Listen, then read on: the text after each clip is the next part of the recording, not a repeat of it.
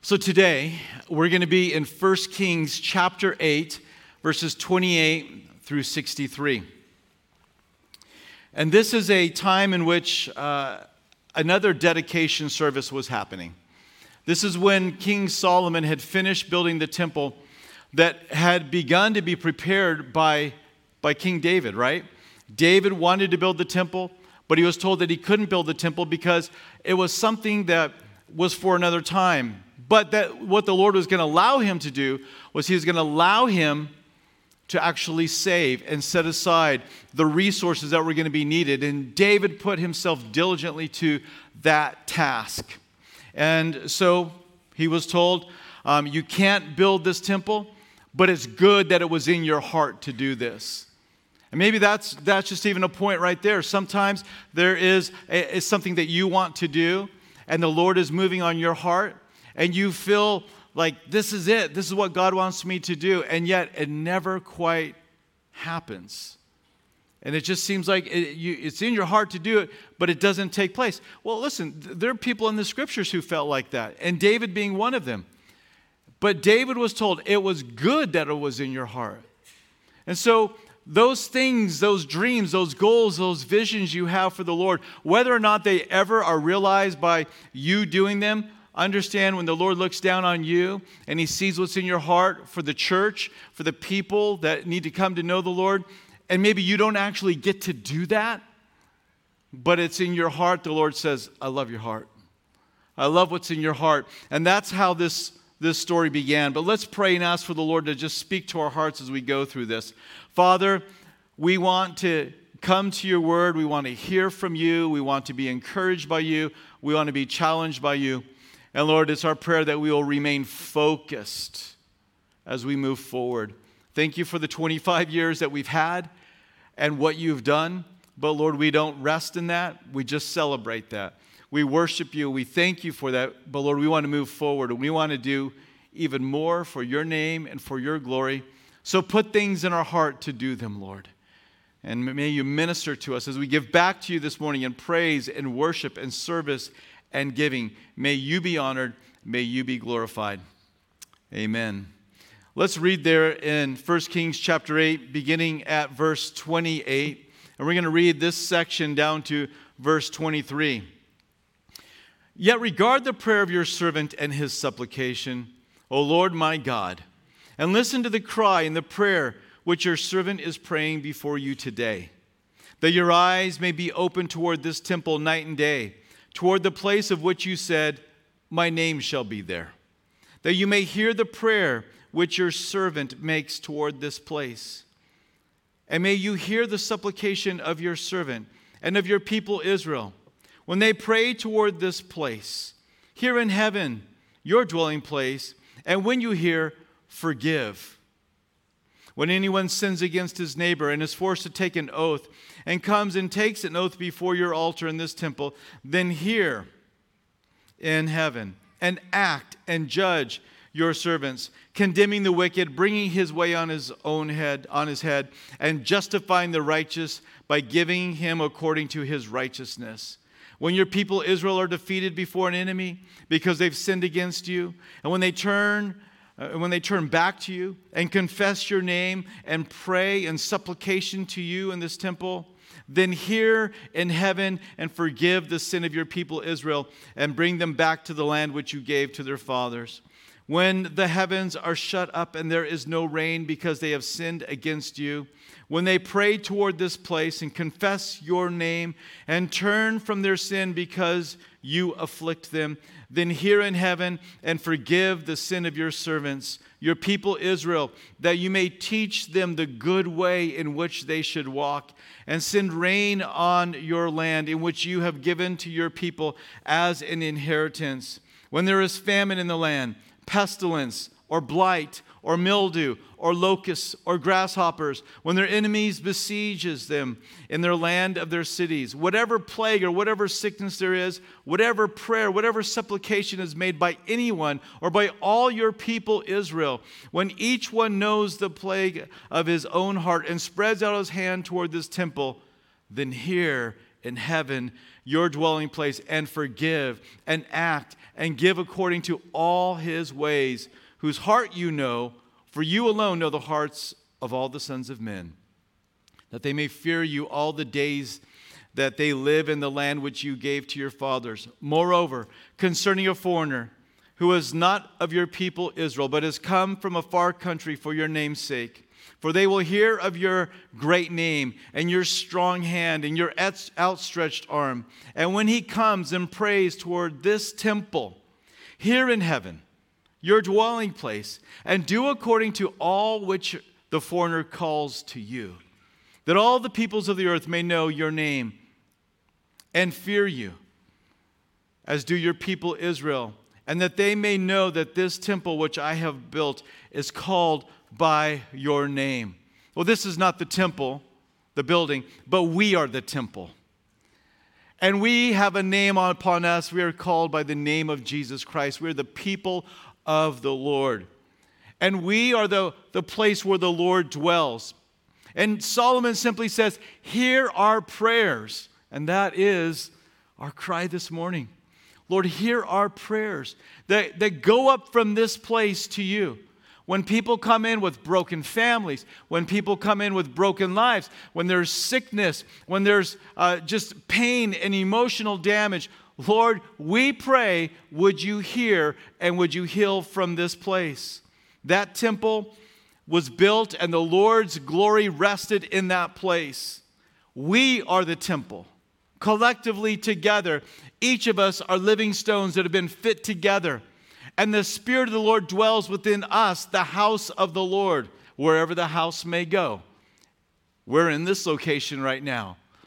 And so the Spirit of the Lord is there. A couple of verses 1 Corinthians 3 16 and 17 says, Do you not know that you are the temple of God and that the Spirit of God dwells in you? If anyone defiles the temple of God, God will destroy him, for the temple of God is holy, which temple you are the plural you, which we are. We are the dwelling place of God. Or 1 Peter 2 5, you also, as living stones, you think of the stones of the temple that Solomon had quarried and put in place and built. But he says in Peter, you also, as living stones, are being built up a spiritual house, a holy priesthood, to offer up spiritual sacrifices to God through Jesus Christ. So, no, this is not the temple like the temple of the Old Testament, but you are the temple individually, and collectively, we are the temple of God. And He dwells within us, and we want His presence to be in this place. And that when we pray and we are exhorted, or when we pray and ask for the Lord to work and move, we want, as we read here in verses 28 through 43, hear our prayers. That's what needs to happen here. That is the most, one of the most fundamental truths that we could um, want to see take place. Solomon asked the Lord to hear prayers of repentance and restoration. Prayers when there is national distress, would you hear? He wants him to hear when foreigners, people who don't know God, that would enter into that house and they would call upon the Lord. He says, Oh Lord, we pray that you would hear their prayers too. And so we want this to be that place as well. We have desired for years, and if you've been here, this is not a new saying for you, but we don't simply want to be a church that, that, that prays. We want to be what? A praying church. Every church prays, and I'm not wanting to compare ourselves to another church. It's not a competition. There's only one church. But, you know, we don't want to just be a church that prays. We want it to be a praying church. In other words, that's the habit. That's what we do. That's just where we turn. That's our default mechanism is to turn to God and call upon him and to pray to him. What was it that Jesus saw when he went to the temple in Israel? Remember? A couple of times he went there and he was very unhappy with what he saw in the temple. And when he went there, and we re- look at this in Mark chapter 11. I think it's Mark 11, verse 17. And he sees the corruption, he sees the money changing that's going on. And what does he say? He says, My house, it is written, Isaiah said, My house shall be called what? What is it? A house of prayer. And, and what we read there in uh, 1 Peter is that we are a spiritual house. And this house, collectively, Calvary Chapel Lynchburg, we should be a place that that's praying, a house of prayer. This is a place that whatever else happens, you know that prayer happens there. You know, it's a place where people are petitioning. And, and I would ask you, and many of you have been so faithful over the years, and I would just ask that all of you, as we are able to start resuming our regular services, that we we would flood this place on Sunday nights and Wednesday nights and Sunday mornings and to pray and to seek the heart of the Lord. You're not coming to a concert, you're not coming to a speech. You're coming to encounter your God who says, I will be in your midst and I will walk among you. And we should have an expectation. If God wants his house to be a house of prayer, then it just it's a given that he wants to answer our prayers and to seek after him. Well, I've prayed a long time. Keep on praying. Well, what's the point of praying? The Lord knows what I want already. I don't know, but he said, knowing what you need to come and ask of him. And so let's petition him. Let's be zealous in our pursuit of him. And maybe even today, you have a deep prayer need in your life. Maybe it's emotional, maybe it's physical. We certainly, as a nation, need to be praying for a healing to take place, a revival to begin in the church, and an awakening to happen in the world. Before you leave, make it a point of prayer to call upon God. Prayer is not church guys coming up with an idea to figure out a way to get you in here. It's your maker, it's your savior, it's your redeemer who said, Come to me and ask. Ask whatever you will, you will, and I will do it. That promise is so broad, it makes a lot of us a little nervous, doesn't it, if we're honest? Whatever things you ask in my name, I will do it. And we're like, whoa, whoa, whoa, whoa, Jesus. Don't be so wide open with that. But that's his prayer. But you know who he said it to, right? Who did Jesus say, Ask whatever you will, and I will do it for you? Who said that? Who did he say that to? The disciples. Who were the disciples? These were the guys who laid down their life for the cause of the gospel. These are the guys that had laid down their nets. These are the guys that did not love their families more than the kingdom and the call of the Lord upon their life. So he said, You guys, ask whatever you want. I know where you're going. I know what your motives are. I know what your heart is. You want what I want. So ask whatever you will. So, for us to come in alignment with the Lord in this place through the teaching of the Word of God, it helps us to know how we ought to pray. So, that's point number one in that section is that Solomon wants the Lord to hear prayers. And Lord, we ask, would you hear our prayers? In verses 54, through 56. If you just skip on down with me to those verses, we're still there in 1 Kings chapter 8. Solomon just looks back, he hearkens back on what the Lord has done. It says, And so it was when Solomon had finished praying all this prayer and supplication to the Lord that he arose before the altar of the Lord, Yahweh, from kneeling on his knees with his hands spread up to heaven. He kneeled out of submission to God. He raised his hands out of worship and a declaration, Oh, we need you. Then he stood and blessed all the assembly of Israel with a loud voice, saying, Blessed be the Lord, who has given rest to his people Israel, according to all that he promised. There has not failed one word of all his good promise, which he promised through his servant Moses. They had seen them come out of the land of Egypt. They had wandered through the wilderness. They had dealt with giants. They had dealt with all kinds of, you know, the Canaanites and the Perizzites and all, all of these, you know, um, ites came after them and the Lord delivered them. And he says, Wow, look what the Lord has done. And in Solomon's day, there was a rest that came upon the kingdom that had not been seen. And he acknowledges that. And he says, Wow, Lord, thank you. You are faithful to your promises. And that is a true word in any context, in any need, in any word that the Lord has spoken. The Lord is always faithful to his promises.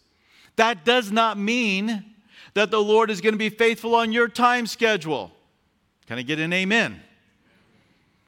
We got in here not on the time schedule that we thought we would, right? What we planned for, but, but on the Lord's side, the Lord's not surprised by this date. He knew it. He knew when we'd be in here. And that's, that, that's a small thing. But there are things that are more significant in your life that you're waiting and you're praying, and it's a promise that you've heard from the Lord and what He said He's going to do. And you're like, is it going to happen? Oh, the Lord will be faithful. The Lord cannot lie. He can, if He is not faithful to His word, then He's not true to His character. And God's character is trustworthy, and He is true. The Lord is faithful. You can count on it. One story that has meant more to me over the last couple of years through this whole process of thinking about buying this building, buying this building, selling that one, and the whole building process. One thing that has meant more to me and I've gotten more comfort out of, and I've shared this before, than any other place in Scripture, is when the Lord said to his disciples, Get in the boat and go to the other side of the Sea of Galilee. And they got out halfway and the storm was about to overwhelm them, and they were fearing for their life. And the Lord came to them, walking on the water. He says, Don't be afraid. I'm with you.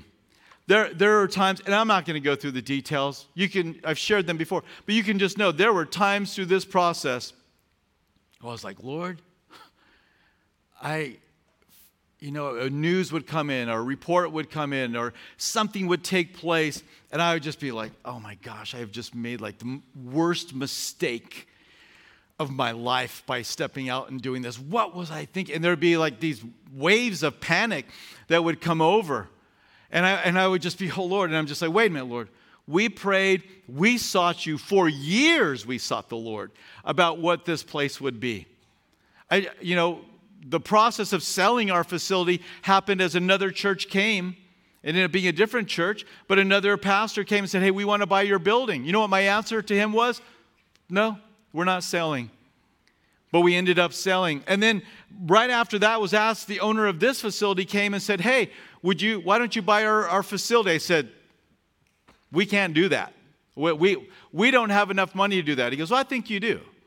He goes, why don't you, why don't we, we sit down and, and meet? And so we sat down and a lot of long, hard negotiations, working the process out. And the Lord has been so faithful to us. The Lord has been so good to us. And, and He put this in our heart. The elders, we fasted, we prayed, we met, we sought the Lord. The staff, we talked, we prayed. We sought the Lord. What do you want? But I can tell you, in the midst of that journey, there were times where I was like, oh, why did you start this process? Why did you? You could have just stayed over there and just had a crowded parking lot, and that would have been fine. And I just, there were times, I'm telling you, there were times where I got up out of the room and I said, if you're going to do this, then I'm walking out and this deal is off. And he said, okay. And I got up and I walked out, not once, multiple times that took place. I was like, all right, we'll walk away. And, and then before the Lord, I would say, all right, Lord, we're done with that. Whew. And he's like, you're not done. I'm like, come on, Lord. I'm tired of this. I'm, this, is, this is too tough. And he just said, be faithful. Just stand fast. And the Lord saw us through. But it was that account of the Lord being faithful to the disciples, saying, Go to the other side. And I felt like he said, Go to the other side. And in the middle of it, there were times where I just, I was like, I don't know. And I'm just sharing this so you can take it and apply it to your own life. What is it that God has said, I'm going to do this? This is what I have for you. And maybe you are out there, you know, you're stepped out, and you're like made yourself vulnerable. And that's how I felt. I mean, you guys are a loving group of people, you really are. I am so blessed to be able to pastor here. I am so blessed to, to, to interact with you. You've been gracious, you've been kind all these years. And if you remember when I first announced it and we were doing this, you know, something that I said was, I said, listen, we're stepping out. I said, and either this is going to be very exciting or this will be the biggest mistake I've ever made in ministry. I don't know if you, does anybody remember when I said that?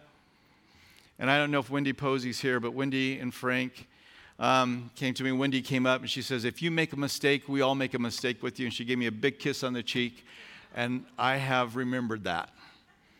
And that meant so much to me to know and I know she was speaking for, for, for you all, that that was the heart of this fellowship. Because you know, here's the deal walking in faith is not a fact. What do we like to call it? A strong maybe. That's what faith is. Like, like Jonathan in his armor bearer, when he says, Hey, let's go take on the Philistines, just me and you. And he says, It may be that the Lord will be with us. But, the, but the, here's the deal. Well, what if he's not with us? Well, then we're going to die. Now, he doesn't say that, but he said it's a, it may be that the Lord is going to do that. So that's why I call faith a strong maybe. You don't know for sure. Well, the Lord is calling me into ministry. I don't know for sure. Of course, you don't know for sure. We're a people of faith. And so we hear from the Lord and we step out. And here's the deal sometimes we hear and we do the right thing. And other times we step out and it's the wrong thing. And it's not what the Lord has led us to do. And you're like, oh, what happens then? Then we fall on our face before the Lord and we say, Lord, I made a mistake. And we throw ourselves upon the grace of God. And so, wherever you are in that journey, in your faith and in your life, and maybe you've set out in a way and you feel like it's, it's not happening yet and you can't see how it's going to happen, the Lord is faithful don't get scared and start rowing back to the shore. There are many times I tried to row, turn the boat around and row back to 742. We were still there, but I mean, you know, in my heart, I tried to row back, and the Lord's like, You can't do that. I'm like, Come on, let me do that. Because it just, it felt, the waves seemed too big. But the Lord has been faithful in this small way, okay? In this small way. What has the Lord called you to do? Step out, believe, go for it. Let, let this day stand as a testimony to you that the Lord just says simple things. Yeah, go ahead and move. And then he, he stretches it out. I've shared this with you. The scope of which this building has, I, I went back through the, my notes actually for the first time I announced it. And what I announced in the beginning we we're going to do and what I put in phase two and phase three of this process, most of phase two is done, and a lot of phase three is done. And the Lord has provided, He is faithful. So God doesn't always give us all the information, is what I've learned. Sometimes He says, Yeah, just, just go to the other side. He doesn't say, Oh, and by the way, there's going to be one of the worst storms you've ever experienced in your life when you get halfway out, so you are fully committed and you can't turn around. He doesn't tell us that part. He just says, Go. And then he shows up and he makes a way, as we just sang, right? And he, he supplies and he shows himself strong on our behalf. So, Solomon, as he's dedicating this, he says, The Lord is faithful. And I just want to remind you of the faithfulness of your God. He hears you, he sees you, he knows what you've prayed for. Keep on walking, keep on believing, keep on trusting. In verse 57 and 58, we see some of these things that he kind of resummarizes what we've read. He says, May the Lord our God be with us as he was with our fathers.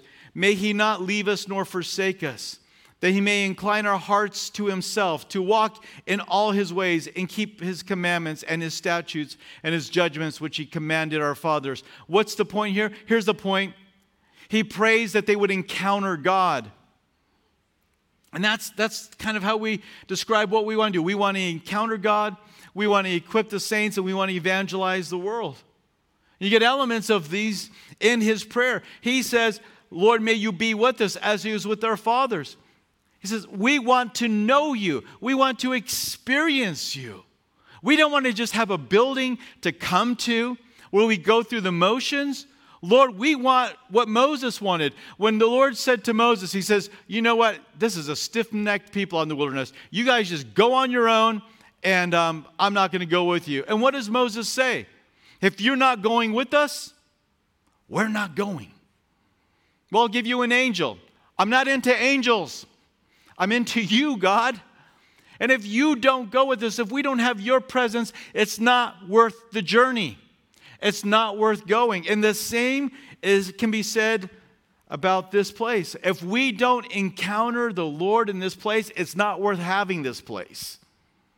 If we don't encounter the Lord in our prayer services, in our teaching times, in the children's ministry, in the youth, and in the college, and in the, the boomers group, or whatever we're doing, if the presence of God is not with us, then what are we doing?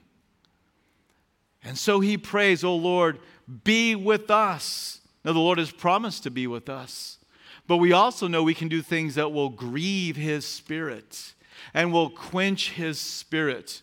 And at the top of the list is when we don't treat, when we don't treat each other right. Your parents, you know, nothing can ruin the mood of a household more than your children fighting. And the Lord can't stand it when his kids fight. He wants us to walk in unity and He wants us to walk in love. We can grieve. We can quench the Spirit of God. We can quench Him when we're no longer open to the, to, to the working of His Spirit. It's like, we got this. We know how to do sermons. We know how to do, you know, worship. We know how to come in and go out of the building. And we forget what Jesus said that apart from me, you can do what? Nothing. That's not very much.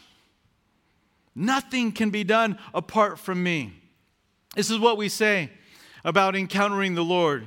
We seek to encounter God through dynamic worship, diligent study of the Bible, and corporate prayer meetings. That's what we want. Just like Solomon, we want you to be with us, and we want the Lord to be with us in our worship. And we want the Lord to be with us in our study of the Word of God, and we want the Lord to be in, with us in our prayer meetings. Jeremiah 29, verses 12 through 13. This is a verse that was in my mind when we were uh, writing down, well, what is it that Calvary Chapel is really about? Then you will call upon me and go and pray to me, and I will listen to you, and you will seek me and find me when you search for me with what? All your heart. The Lord said to Malachi, Tell this people I'm a great God. And you don't come with a lame sacrifice and you don't come with a, a stolen sacrifice. When you come to me to worship me, you come with everything that you have. And if you're not going to come with everything that you have, then don't come at all. I'm a great God. Try giving this stuff to your governor. Try giving this to the person that rules over you, uh, over you, the lame and the broken and the defeated, and see if he'll take it. I don't want your leftovers. I want your whole heart. Jesus emphasize this. And he says, When you seek after me, if you love your mother and your father, your brother and your sister more than me, you, listen, you are not worthy to follow after me. The principle of the Old Testament is the same principle in the New Testament.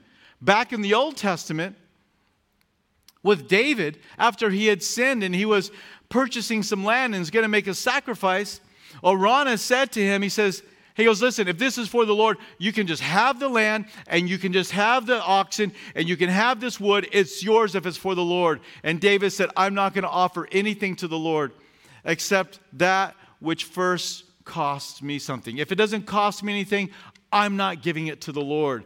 He understood this principle as that when we seek God, if we want to encounter God, we come with all that we have. Now, this is what I found in my life. Some days I have more than others. Do you know what I mean by that?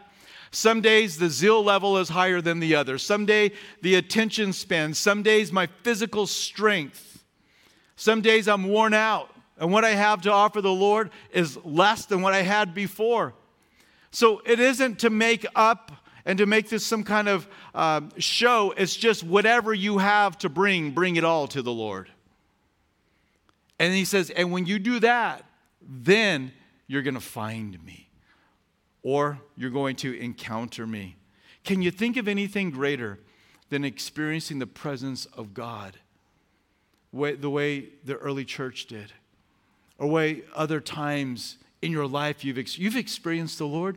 Uh, think back on these experiences you've had with the Lord where in your quiet time or your prayer time or in some worship service or in a fellowship time, you were so aware that God was there with you.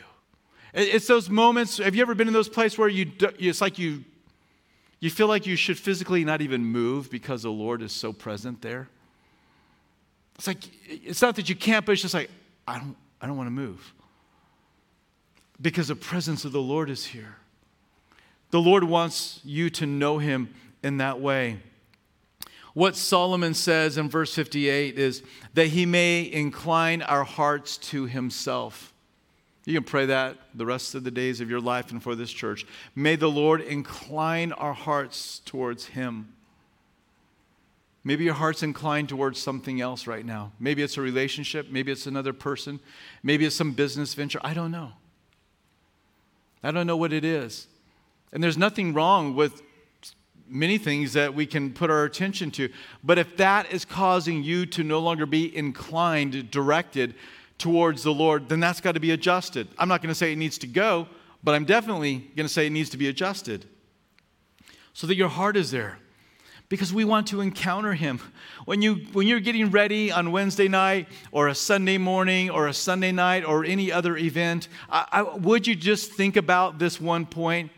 We want to encounter God and then to begin to pray for your heart. You can pray for my heart, you can pray for all of our hearts. Lord, prepare us, incline our hearts towards you. I have found when the expectation of God and experiencing Him is high in my life, it's when I experience Him.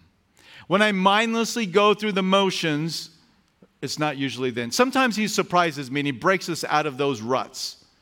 But it's when I'm mindful, Lord, I'm going to church today because you're going to be there. And I'm going to be, and of course, He's with you right where you are, but He's here in a unique way because we are the temple of the living God. We're those living stones that are put together. And so, what you can experience in a gathering together with the Lord is different than what you experience with the Lord by yourself. It's fun to sit and learn the Word of God together. It is wonderful to sing psalms, hymns, and spiritual songs, admonishing one another in this way. There's something wonderful about fellowship how good and how pleasant it is for the brethren to dwell together in unity. What you can experience in the corporate gathering is different than what you can experience by yourself. Now, listen, you've got to have that private experience too. I'm not diminishing that. I'm just saying coming together is such an important thing. And we have learned well that it's not about the building. And we've learned that in a couple of ways recently, haven't we? It's not about the building. It's not about this building. It's not about the little unit down there. It's not about the building that's over there. You know, it's not about that little tiny building that's just like, you know, four tenths of a mile that way where we first began to meet in our 1,200 square foot meeting place. It's not about that building either. Or it's not about the gathering that was at the Palmer's house when they first started 26 years ago. It is about the gathering, it's about the people, not the location. So we get that, and may we keep that in our heart and mind. So let's, like Solomon, pray to encounter God. Let it be the expectation. Verses 59 and 60, again, kind of a, a he, he comes back and he hits this point again. And may these words of mine, which I have made supplication before the Lord, be near the Lord our God day and night, that he may maintain the cause of his servant and cause the people of Israel as each day may require. And look at verse 60 that all the peoples of the earth may know that the Lord is God and there is no other. He wanted that place, that gathering place, to be a place. They didn't use the word evangelism back then, but that's what he wanted. He wanted that to be a place where people would come and experience the presence of God and realize, wow, the God of Israel isn't like any other God. He's a God that hears prayers and he answers prayers. He's a God that you can experience in the innermost part of your being. And he says, This is our prayer, is that the nations would hear and know. Or as Isaiah said, it's too small of a thing that it'd only be the nation of Israel would believe. All the nations must come to faith. And it's so true. Now, under this new covenant, Jesus hung and died on the cross. It's not enough for just us. It must be for the whole world. So he prays for the nations to the, know the Lord or to evangelize. Encounter, equip, we're going to kind of go out of order, we're just following the text, but evangelize. Matthew 28, 18 through 20. Jesus came and spoke to them, saying, All authority has been given to me in heaven and on earth. Go therefore and make disciples of all the nations, baptizing them in the name of the Father and of the Son and of the Holy Spirit, teaching them to observe all things that I have commanded you. And lo, I am with you always, even to the end of the age. Amen. Go to the nations. Go to the nations. This has always been our, our heart from the beginning. But you know, wow, the days are different right now. Missions have been kind of come to a halt. New missions, old missions continuing on. But there's probably, in the last 10 years, there's not been fewer, there's probably no time there's been fewer people on the mission field than right now because of what's going on. And all that's going through my mind is when this opens up, how are we going to get people out there? How are we going to flood people into this place? And I know there are people that are ready and they're waiting to go. You've talked to me about it, and we'll see how the Lord raises you up and sends you out. And we want to get rid of as many of you as we possibly can for the kingdom of God. Because it's too small of a thing that just we would believe. The Lord is worthy of many more believing and following Him. So we evangelize. We want this to be a place where the gospel is preached. We've been praying that this would be a place what have we been calling? Lord, make this a salvation station. And actually, it's written right there under the carpet. When we had our, our prayer, uh, uh, standing on the promises, I wonder if somebody, did anybody sit where you wrote, just out of curiosity? I mean, yeah, you did? Okay, I figured some of you would try and sit where you wrote. And um, eh, that's what we want, is this to be a place where people are getting saved in the home fellowships and the outreaches we do. So we will continue to make that a point of emphasis. And then we move on. We'll wrap it up here, verses 61 through 63. He prays for God's people to obey the Lord, and I'm going to say this is him praying for them to be equipped. Verse 61 says, Let your heart therefore be loyal to the Lord our God, to walk in his statutes and keep his commandments as at this day. Then the king and all Israel with him offered sacrifices before the Lord. And Solomon offered a sacrifice of peace offerings, which he offered to the Lord 22,000 bulls and 120,000 sheep. So the king and all the children of Israel dedicated the house of the Lord. But his prayer is that they would be obedient, that they would follow the Lord. And this is our desire is to equip. We seek to equip believers to obey the Lord, utilize their God-given gifts and fulfill their part in strengthening the church. Man, we want to encounter God, we want to evangelize the world, but we want to be equipped when we come into this place. Ephesians 4 11 through 16, write it down, look it up. But he gave to the church leaders to equip them for the work of ministry, that they wouldn't be tossed to and fro anymore, but they'd be established in their faith. Our prayer is that this would be a place that as the Word of God goes out, that as we worship, as we minister to each other, that we would mature in our faith, that we would be people that obey the Lord and we walk like Him. This isn't a, oh, you know, some kind of uh, legalistic trip when we start to talk about holiness. No, we want to be like Jesus. That's relationship, that's not legalism. Our lives should look like Him. And I just, I just want to challenge you is that what's happening? Are you being equipped? Are you wanting to receive from the Lord? To hear Him speak into your life and say, I don't like this, or this is what I want to see, and then to make the changes. I don't know what it is in your life. But I know He speaks to you. I know that He ministers to you, that He's seeking to equip you. If we are not willing to be equipped, if we're not willing to come and obey the Lord, we really have to stop and ask are we really wanting to encounter Him?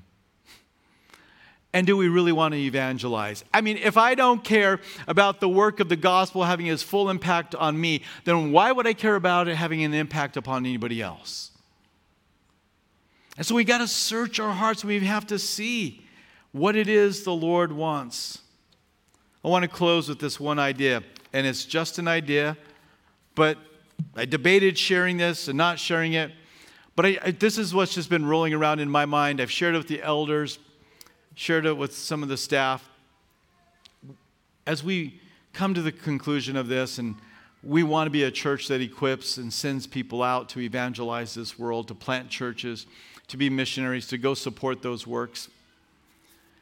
And so Vernon and myself were out, you know, one day for lunch, and we were talking and praying about missions, and um, you know, just say how are we going to, you know, begin to step out, stretch out further, and just let me just share with you real quickly a plan, a prayer point. It's not even, it's not, it's an idea. I won't even call it a plan. It's an idea. It's a prayer point. You can pray with me. But this is, when I think about evangelizing this world and equipping the saints, here's the kind of thing that gets me so excited. So I have this idea. All right? Don't say it's being planned. It's an idea, but I'm excited about it. Is that we would start something, and just quickly, I came up with the name um, Calvary Chapel Launch, CCL. I just thought, well, that kind of works. Calvary Chapel Lynchburg, Calvary Chapel Launch. And that we would start essentially about a two year program. One year would be people coming in here with the staff and with the elders and other people uh, teaching to train people um, through doctrine survey, Old Testament survey, New Testament survey, how to prepare a Bible study, um, and, and, other tracks of worship leading and administration and tech and evangelism and um, you know youth ministry and finding out where people are. Not people that just want to go grow in their walk with the Lord, but people that are ready to launch. It's like I want to go. And that in that year that this would become a place where we're equipping them and we wouldn't charge a penny that there would be no cost for it. I mean, there's going to be money spent, but that we wouldn't charge them. And then the second part of what I want to see happen, as, as they train and are getting equipped and being raised up and serving here and getting that experience, is that we would have somebody that would leading this ministry that would go out throughout the world, beginning with our own church plants and our own missionaries and finding out exactly what they need. Who do you need? Do you need a, a tech person? Do you need an administration person? Do you need a, uh, an evangelist? Do you, do you need a youth worker? Do you need somebody that can do a little bit of all of it? And to find that out and find out what's the, the, the character and the nature of that ministry, knowing who we have here. And then in that second year is that we would fully fund them to go. They wouldn't have to go raise a penny. I, I, you know, maybe other people have done this. I've never heard this, but I can tell you the biggest problem that happens and people that go to get trained is they end up getting loaded down with debt and they can't ever launch. And, and then the other problem is you have these that maybe have gone through it, and now you have some people that um, you know want to go out, and you find places where they have need and there's small new works. And that's really where i want to send people is to the small works to the new works to those that have a legitimate need. But so often they can't afford it. They don't have any money. They're barely getting by. Maybe the pastor isn't even full-time.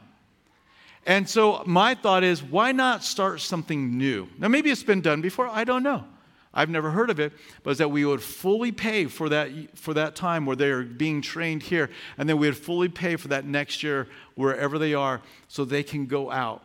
That's an idea. And it's a prayer point. And, I, and we'll see what the Lord does it. But I just share that just so you can know that's what's in the heart of the leadership. That's what we want to do. And, and pray and ask the Lord, is this the next step for us to equip? Now, listen, Here's the reality if that's going to happen, then that's going to be the, that's going to probably double or triple our missions budget. But I believe that if we can build a place like this, that we can do that. And the Lord's leading and the Lord's strength. And I think it would be a ton of fun to see people get raised up here from within Calvary Chapel Lynchburg go into the launch program ministry, and then go out. And you know, at the end of that year, then they can turn around and say, Hey, I've been doing this work for the last year. And how much easier for them to then build the mission support that they need if we're not able to carry on. So, this is the big prayer point I have going on. Number one, that we would come and we encounter God, that we would equip the saints for the work of ministry, and then we would send them out to evangelize as we are faithfully evangelizing right here. So, this is our prayer. It sounded like a sermon, but that's the prayer. Amen. That, that's what we're asking the Lord to do in this place. I ask the worship team to come back up, and we're going to stand together. And those that are going to be praying, if you come and make your way up front, and let's call upon the Lord.